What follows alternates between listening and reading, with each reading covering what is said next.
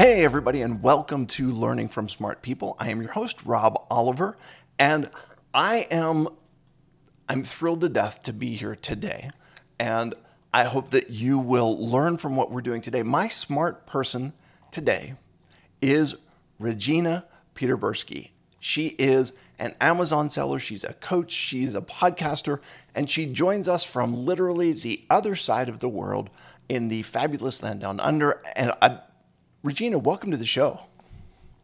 Oh, thank you so much for having me, Rob. I'm absolutely thrilled, and it's uh, very rare to be called a smart person. so I'm honored to be named that today. I will wear it as a badge uh, all around the house today. I, and yes, I am in Melbourne, Australia, where it's still dark because it's early in the morning, and we are in the middle of winter. Well, I, I'm assuming though that winter in Melbourne is not as terrible as winter is here in Pittsburgh, Pennsylvania, where we we go. Uh, no.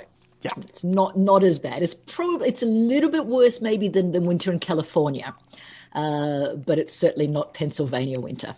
Excellent. So, uh, well, thank you, A, for joining us so early in the morning, and B, for um, taking time out of your winter and uh, spending time with us today. So, let let me talk about. Let's start right here, okay? Can you kind of give me your backstory as to where did you come from and how did you get involved in doing Amazon selling? Wow. Well, my, my story is is long. You know, I'm, I'm an oldie but a goodie. Um, I'm actually an ex refugee. I come from a refugee family. My family uh, immigrated uh, when I was a, a, child from the former USSR. Uh, we emigrated to New Zealand and then came to Australia. So I only say that as a way that my background is certainly not entrepreneurial. My my parents worked, you know, manual jobs uh, and you know never sort of invested anything. They literally worked paycheck to paycheck to paycheck. You know, sometimes right. two and three jobs each. So it's not that I had a background or a family in that. Um, but I did see, you know, hard work and, and, and the fact that nothing came to you, you know, for no effort. Right. Uh, and, and I remember, you know, after a number of years where, you know, after working two and three jobs each, my, my parents were able to purchase a, a, a fairly nice house for us as a family. And, and people would come and say, Oh, beautiful house. Haven't you been lucky? And my father would always go back and say, You know what? The harder I work, the luckier I seem right. to get. You know, and I've never, I've never forgotten that. Um, however, you know, once I, I finished school, I failed miserably at university because, you know, I have one of those personalities. I tend to uh, get excited and start stuff, but I'm not really that great with follow through. And I get so I started two different universities degrees, failed both of them, decided to get a job. Um, was uh, you know keen to get out there and and work and uh, very quickly decided, uh, found out that I'm actually really bad at working for other people. Um, uh, I'm really not great at being told what to do and following rules. So I didn't really have a choice, to be honest, but to become an entrepreneur of sorts. So in my early sort of 20s, I did all sorts of things. I went out and sold all sorts of things on commission, which is really sort of what you do when you're a, a young person and, and don't really know what entrepreneurial stuff is. So you just go, so I sold insurance, I sold cars, I sold personal development programs, you know, pretty much anything that caught my whim. Right. And I did really well. Um, then I got the travel bug and I went, uh, I spent 10 years actually traveling for a living. And I used to do what you guys in the States call a tour director. So I worked for a company out of London where I literally took people on holidays all okay. over the world. And that was, uh, you know, about the only job that I've ever kept for a long period of time. Okay. And in some ways, that sounds like you're getting paid to go on vacation with other people, is basically what happens. Well, that's what it sounds like, but in reality, it's not. Uh, because people who are on vacation, um, you know, if, if you think of people who work in retail and you get all of the like the the public, you know, in retail who are you know complaining and, and carrying on and have things to worry about. Well, you multiply that 10 times for people who are on vacation.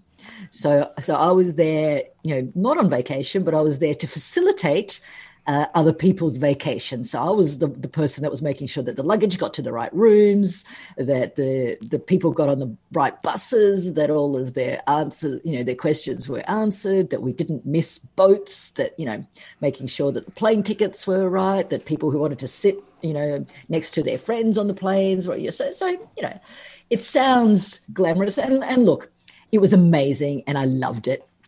Uh, but it's certainly not a paid vacation. that, okay. Now that you put it in context, I mean, it sounds like um, you are the person who is helping everybody else and making sure that everything goes well for them, but you're also the person who is fielding all of the problems and all of the questions. And Correct. Is, so, um, yeah, there, that doesn't sound like a vacation at all. Def, definitely not a vacation, but a fantastic way to, to see the world and um, and hone my people skills. I think that's really what that ten years did. Um, was really hone my understanding of human nature and people. You know, because people when they're traveling, they're under stress, and that's a, a great way to to learn about how you know people's behavior and that has held me in very good stead so when i um, when I completed my 10 years of travel, I came back to Australia and I got into retail. I, I, bought a fashion retail business because, of course, I knew nothing about fashion or retail. So I thought that's the perfect thing for me to do. well, you know, it's that's so interesting. Well, let me ask, and what drew you to that? Is it something that you were interested in, that you were passionate about? Is it something, or was it an opportunity that presented itself and you said, this is too good to pass up? Or what made you say? Look, all of the above. Okay. All of the above. You know, um, some gurus sort of say, you know, look at what you were doing when you were a teenager in terms of what was taking up your time when you were sort of in your early teens, and that will give you an idea of what your passions in life are. So when I was uh, in my early teens, I was sewing clothes for myself because I didn't like to look like everybody else. Um, and so, so fashion and design were things that were always sort of in my background. And so I, when I returned, and because I, I traveled a lot to Europe, you know, I'd gotten used to European styles and fashions. And when I returned back to Melbourne, there was a, a boutique that I used to love shopping from because they used to import things and I was sort of probably one of their best customers.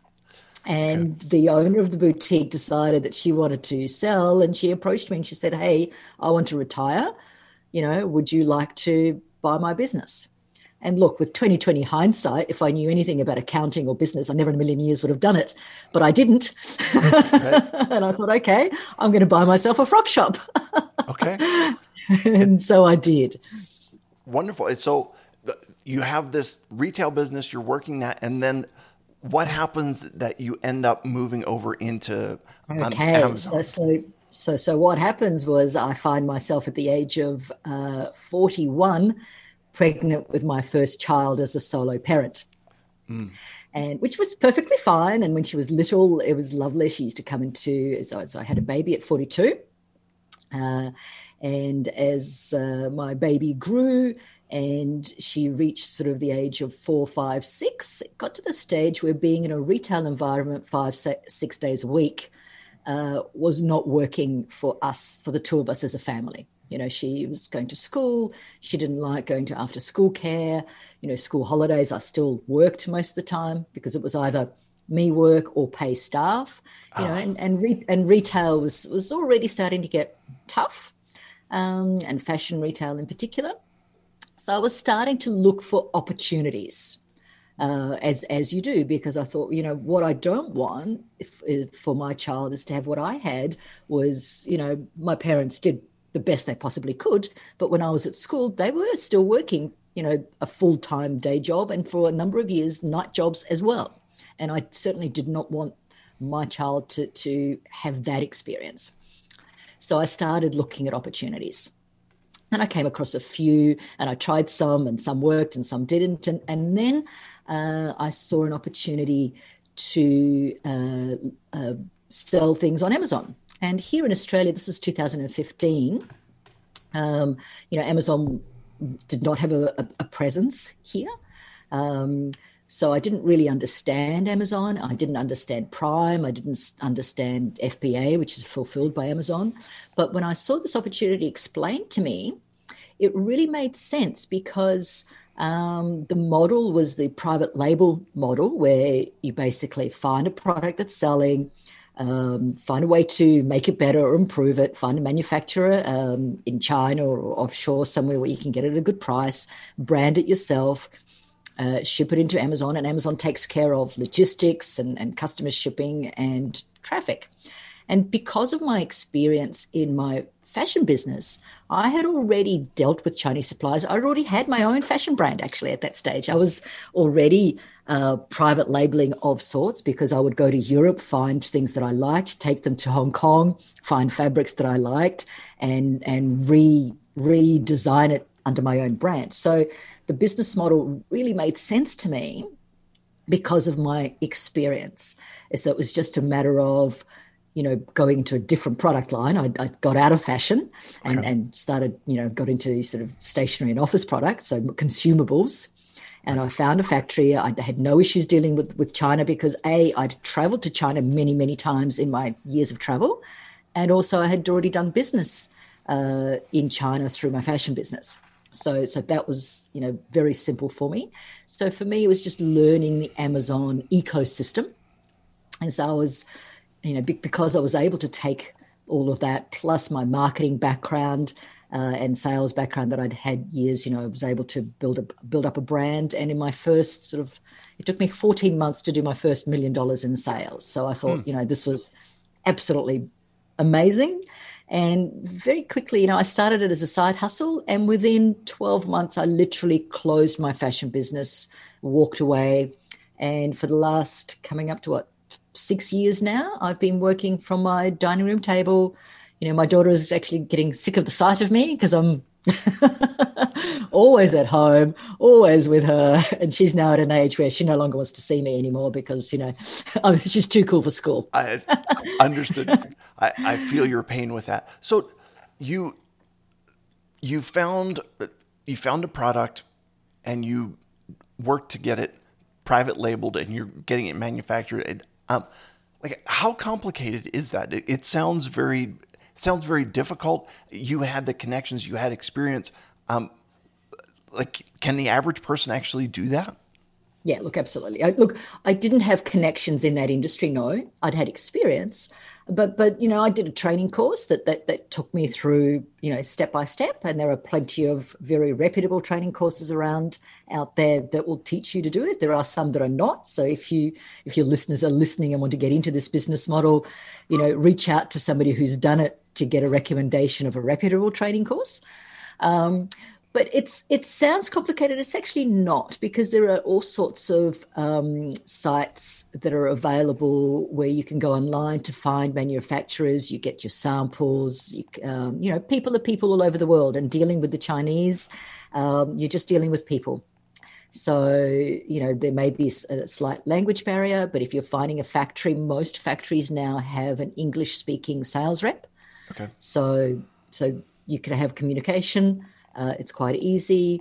Um, you can ship things. You know, Amazon has their own sort of training um, seller university where they show you how they would like, you know, things that, you know, you've got to be careful of labeling, depending what sort of products you have. You've got to make sure, you know, if you're doing things for children, you know, there needs to have particular labeling. But but all of that information is available, and it it just takes a little bit of time uh, to, to to do it. And and you know, that particular business model, um, you know, it does require some juggling. You know, there's there's moving parts because you you're a marketing person, you're a sourcing person, you're a logistics person, you're a branding person, you're an advertising expert. You know, so there's a lot of moving parts. So it's a business model that I recommend, and actually, it it's really suits women. Okay. Uh, because women are really good at juggling. You know, we're good at multitasking. And so this business model, and I have a lot of friends who have done very, very well, um, who are women. And in fact, I'm going to plug myself here. I do have a podcast and a um, Facebook group called Women on Amazon, where I basically highlight mostly women, not exclusively, who have done well with this uh, and other uh, face, uh, Amazon business models. Okay. Are there? You mentioned a couple things, and um, number one, you mentioned that there are websites out there where you can find the manufacturers. Um, are you able to tell it? Either tell us what sure. websites those are, or sure. Like, look, you know, Alibaba. Look, Alibaba is probably the the easiest one.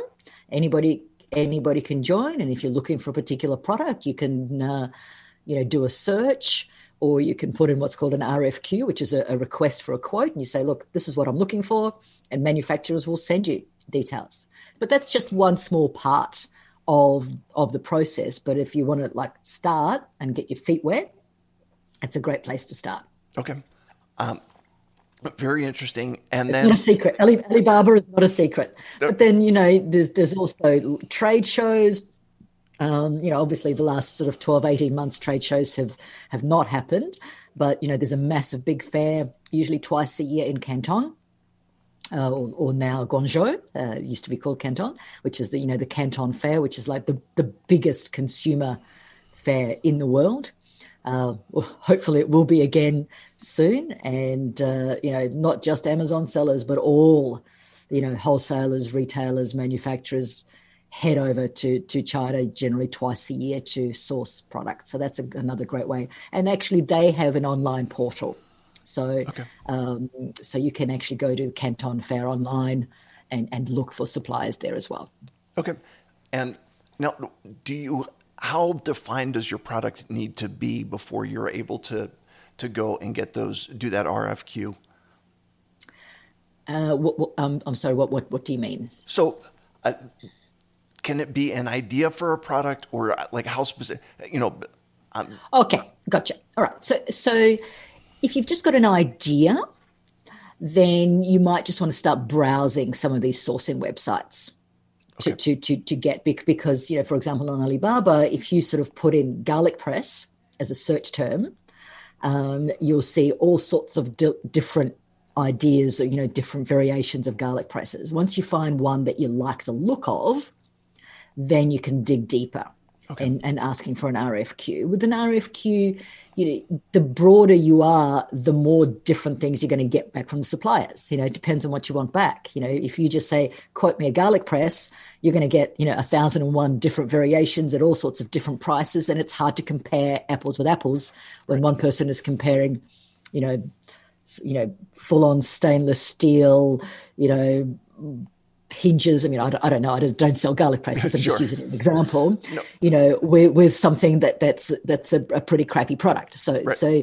if you're going to be comparing prices, you want to compare apples with apples. So you want to have you know quite a tight um, details as to okay, please quote me on this exact product. Okay, does that make and, sense? No, it makes a lot of sense, and I, I look at it from this perspective. I, I'm an author, and I've you know when writing a book, I'm self published, so I need to get it printed. And when I send it to the printer, I need to tell them exactly how many pages I have. I need to tell them what the exactly what the weight of the paper is. I need to tell them, uh, you know, what how many color pages I have, and so on. So the more specific you can get in what you're exactly. looking for, the more accurate the and comparable the quotes are going to be. That's what I'm hearing you say, right?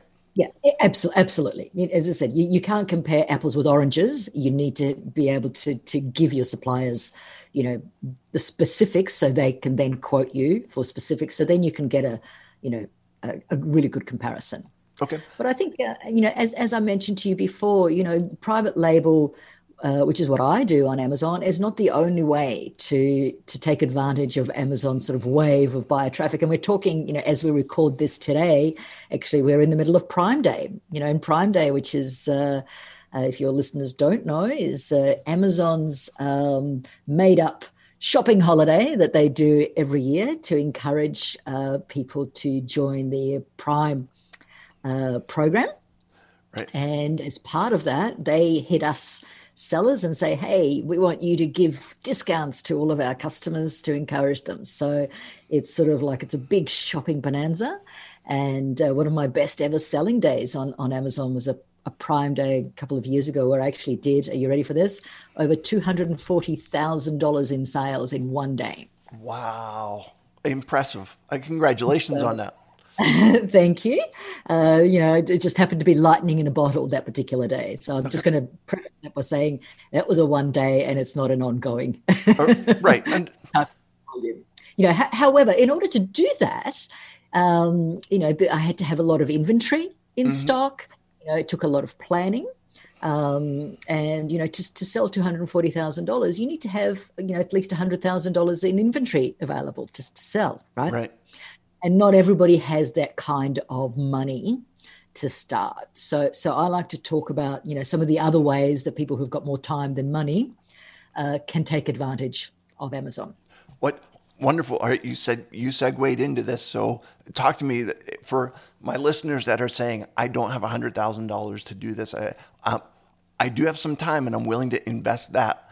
Um, talk to me about the listeners who can put in sweat equity as opposed to sure. uh, capital. So, so, so, I actually talk about there's seven different ways that I've identified in the last 12 months to make money. And I'm just going to go through them quickly in the list. The first one, which is probably the easiest, is the Amazon Associates program.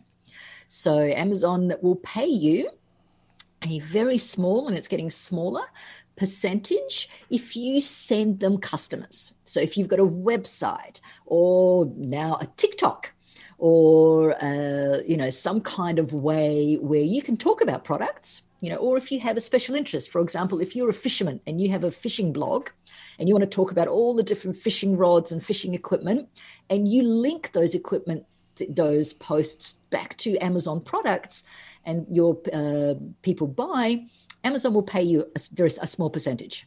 So that's uh, you know amazon associates and influencers as i said now there's quite a lot of people are making money as influencers on Instagram, on TikTok, where they find deals on Amazon and they highlight them in their um, tick, in their little videos and say, you know, go and go and buy this garlic press. I think it's really cool, and they get a, a percentage of everybody who does. So okay. that's that's one. So if you're somebody who you know is doing that stuff anyway, you know, if you're if you have a blog or you're already creating content, you just link up all of your content to the Amazon Associates program. So that's super simple. The next one is what you do, which is uh, books, KDP. Uh, Kindle Direct Publishing, you don't actually need to print your own books. You can upload them onto Amazon, and Amazon will print them for you. Right. Um, if you want to do print on demand, like that, that's a print on demand, or you can just do Kindle, where people just download the books. So, so that's that's a great way to to make money. Uh, another way is Amazon has a program called Handmade. So if you're making stuff that you may be selling on Etsy, so anything that you can okay. sell on Etsy, you can now sell on Amazon as a handmade. So you don't need to have a production in China. You can actually sell your one-off things, okay, or two-off things, or you made-to-order things on Amazon. Okay. So, so that's handmade program. This is quite a new program. Obviously, Amazon sort of wants to get into the Etsy business, sure. so they're encouraging handmade uh, sellers. Uh, another one that I actually love is Amazon Merch or print on demand. So Amazon has an interface, and in fact, my daughter did this during COVID, where they Amazon will print designs onto all sorts of stuff. So if you've got a bit of a creative bend, and can make some, you know, slogans or designs. Amazon will print them on t-shirts and coffee mugs and water bottles and you know, pop sockets, and you get a percentage every time they sell them. So you can actually do that directly on Amazon, or you can do it with a third-party provider who does a print on demand. And there's you know a lot of them out there in, in, in, certainly in the US. In Australia, not so many, but in the US, there are at least a half a dozen that I know, and they actually have what's called an API. So they have a direct linked link to Amazon. So you can create your product on their platform, link it to your Amazon uh, seller account, load up the listing, and then when somebody buys that product on Amazon, the print on demand company will automatically create the product and ship it to the customer. So you never have to touch it. Okay. Right. All you're doing is you're creating designs. Okay. And, um, you know, that's, uh, it's a beautiful way to, to start. And I actually interviewed a lady from a podcast a little while ago who, um, you know, it took her about 18 months to build up because she's got, you know, thousands of designs now on, she does purely coffee mugs. Okay. And she doesn't even do a lot of design. She just puts little funny slogans on coffee mugs. And she now has, you know, a million dollar a year business of selling, you know, coffee mugs with funny slogans on them. Right. But it took her, you know, to, to, to create, you know, 5,000 designs. That's not an overnight oh, right. thing. So, so that, that's a time. So, so you've got to, you know, be disciplined sure. and do that. But it's certainly possible to do that, you know, and again, zero money investment to, to do that. Right. Um, so where are we? So that was four. Now we're up to number five, which is arbitrage. So arbitrage is where you buy at one place for less and sell at another place for more. That's sort of like the, basics of arbitrage. So how arbitrage works on Amazon is there's uh, what's called retail arbitrage, where you can run around your local grocery stores or discount stores and find things that are already selling on Amazon uh, for a higher price. So you can buy them in bulk or cheap price and sell them on Amazon at a higher price. Uh, okay. So that's uh, retail arbitrage. So, you can do that also online. Yes. Well, I was going to say, it's. I'm assuming that's similar to what some people do on eBay, where they they find yes. something local and and sell it. But you're Absolutely. saying you can do that. Um, do that right through Amazon or right through Amazon do as well. Amazon, and you can buy things on eBay, sell them on Amazon, and vice versa. There's a lot of people, for for example, I don't have an eBay US account, and yet my products, there's a lot of people selling them. And what they do is they arbitrage them from my Amazon listings. So they buy them from me on Amazon and sell them on eBay. So you can do it either way. um, so there's retail arbitrage, there's online arbitrage, and there's something called, which is a new model that I've learned, which is called Replen, uh, which one of my friend runs, which is um, where you're basically finding staples that, that that that sell on Amazon that perhaps people who are in rural areas or are not near particular stores that they can't find those things, uh, and they will buy them on Amazon because it's convenience, and they're happy to pay more. Okay. So so you might, you know, find something that that's sort of selling really well that you can find in your local grocery store for two dollars, but people on Amazon will pay twelve dollars for it because it's convenient and they can get it the next day prime. So so that's that's the arbitrage model. That model does require quite a bit more time. And it does, you know, you, you need a couple of hundred dollars to start in order to buy your, your, your first lot, but it sure. doesn't require a lot of money, but it is quite time intensive. Right. Um, and it's um, you know, and your margins are, not huge. But again, I know people who are doing a nice six figures uh, from doing that business model. Um, number six is you know one of the like the, the big business models is called wholesale. So this is where you're actually going to established brands or to distributors and buying from them wholesale. So you're, you're, buying at their discounted price that they would sell to a retailer, and then you sell that product on Amazon as one of their um, um, authorized resellers. So you're basically okay. a reseller. Um, so again, you need a, a, little bit of money to start this because most uh, companies, uh, distributors have a minimum purchase buy. But right. you know, you can start with five hundred dollars, thousand dollars. You know, it doesn't require a lot. You don't have to spend any, time branding because you know that's all done. Um, so your time here is really spent in finding products to sell. So again, this is time intensive in that you're approaching brands, finding brands, doing research, and convincing them to sell to you, um, or finding distributors. So that's wholesale. Okay. And then number seven, which is what I do, which is the private label, which is the whole box and dice, as we say here in Australia, where you're basically doing everything and you're building your, your business. And and look, in reality, you don't need a hundred thousand dollars, but my recommendation is you really need between ten and twenty thousand dollars up your sleeve to start this okay. business. Um, and you can then build it up organically. You know, I have uh, you know a lot of friends uh, who started with that kind of investment, who build it up organically, and a couple of years later were able to sell their business for millions of dollars. Okay. So there's at the moment there's a, a really big push. There are um, private equity. There's there's money in the market for buying private label Amazon brands. There are companies that all they do is they find people like me uh, who've set up a little brand and they say, "Hey, we like your little brand. We reckon we can do a little bit more with it, but we will pay you, you know, X amount of money to take it off your hands." Sure. And so, you know, I have a lot of uh, friends in this business who, in the last 12, 18 months, have actually exited their businesses and have done very nicely when they've started from nothing. And in three, four, five years, I think one of them took 18 months and she sold her brand for, for a million dollars. She started from nothing and within 18 months sold it. Wow. So, you know, so, so, so that is, uh, but as I was saying before, it's a little bit more complicated. Look, none of the, the things that I've um, talked about are easy. They're all simple, but okay. none, nothing is easy, you know? right. Got it.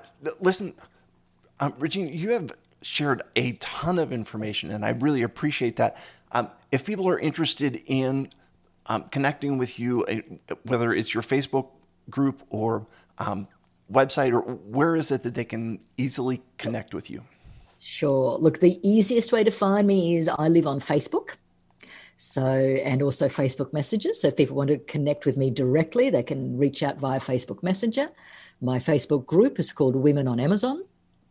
Um, uh, also, I do have like a little um, uh, PDF that uh, I've created, which is free. That if people want to download, I can give you the link for those seven different business models.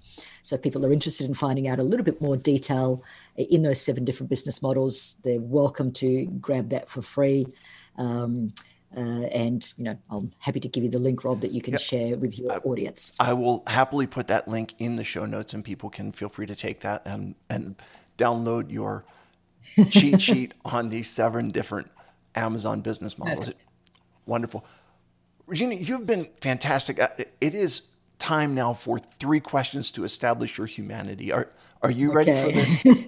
I'll do my best. I, what is something that will make you laugh every time? Oh, um, things that my daughter does. Um, yesterday, as an example, yesterday we were talking about how my mother, her grandmother, watches, you know, uh, soap operas, Bold and the Beautiful. Uh, and so we were actually play acting the, the, different reactions and we were looking up how, how, many times, you know, Brooke has been married in, in the years. So there's always some, some, when you've got children, there's always something that'll make you laugh, right? Absolutely. That's, they will always bring at least a smile to your face. Sometimes, uh, definite, definite laughter. Apart from the necessities, what is something that you can't go without for a day? Well, I don't know. Do you count coffee as a necessity? I do. okay, so how do you take your coffee? Um, all day, every day. I now have uh, mostly black to start with, um, just a, uh, or you call it an Americano, so just a, what we in Australia will call a long black. Um, and uh, I do allow myself one cappuccino a day because I'm sort of trying to get off the milk. But uh, but that is my, my my treat is the one milky coffee. there you go. Okay, um, being as you're down in Australia, besides the prototype or the stereotypical shrimp on the barbie, what would you say is the best Australian dish or food that if I was coming to visit, you would say this is what you've got to have? Be it, that's not the stereotype. Oh, wow. That is an impossible question to answer because Australia, we're a country of immigrants. So you're going to have the best Chinese, you're going to have the best Greek, you're going to have the best Turkish, and we have uh, now, you know, what we call the modern Australian cuisine, which is really a mishmash of all of those things. Okay. So, um, but but we have, you know, lamb, probably Australian lamb. You know, as we we have pastures, we've got greenery, sort of, um, and also our beef is mostly uh, grass fed. So pretty much our natural produce. We have amazing cheese. We've got uh, you know some beautiful islands that are that have very pure water and green grass. Uh, that make amazing cheese. Okay. So, um, so pretty much any of our local fresh produce, um, I would say, is uh, you know come come down and, and eat the menu in Australia. right. we, and you, you, know what? We also do eat uh, both of our um, coat of arms symbols. Uh, yeah, our Australian coat of arms has got a kangaroo and an emu. on them, and you can actually uh, find both of those uh, in some restaurant uh, menus, especially kangaroo. Oh, kangaroo. Well, there you go. So, um, just as a side note on this, the kangaroo and the emu, they both have one trait in common. Do you know this? Uh, neither one of them can walk backwards. Uh, so I did not know that. yes. So Australia is a land of moving forward. There is no retreat. It's always move forward. So oh, love that. I, I think it's a great that. way to, to end our conversation today. Listen, Regina Peterburgsky, thank you. thank you so much for being here. Uh, to all my listeners, I appreciate you being here as well. And I will remind you, as always, that when you stop learning, you stop living. Have a great day, everybody.